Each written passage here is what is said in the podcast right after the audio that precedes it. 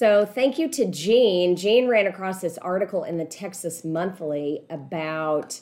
Um, I, th- I thought it was funny. It's the newest Texans are not who you think they are.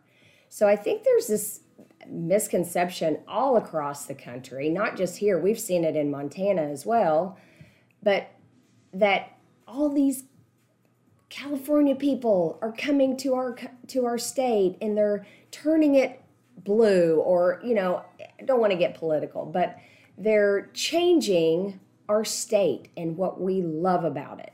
Well, I don't think that's true. And I don't know where this all came from, but if you talk to any of the of the people who are relocating to Texas, I know that, you know, Hannah has been working really hard because she's from California to to really connect with Californians moving to Texas.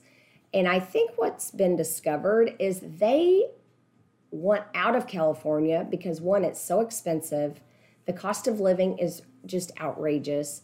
They're looking for more peace. They want space, right? They want affordability. They want lower taxes. All of those things that we enjoy. So maybe they're coming here and they're more like us than we think. So, you know, don't just put a big barrier up if you hear, oh, you're from California, because I don't think it's fair. We shouldn't be that type of person anyway. And I think maybe we could flip the switch and learn a lot from people that are that are moving to our to our area, right? And I do think that diversity in our area does make us better.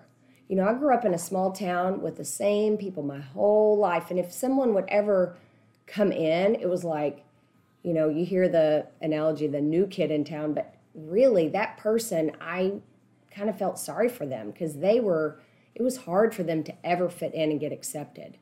And I don't think that's how it is here. I think people move here and they feel welcomed. And, you know, we can all learn from each other. So I know Omkar has um, put this link over, and I invite. It's it's kind of long, but it is worth reading, and I think it just kind of changes your perspective on who are, who are the Texans, and there's some interesting information in there as well. So thank you to Jean for sending that over to us today, and take a look. All right, thanks.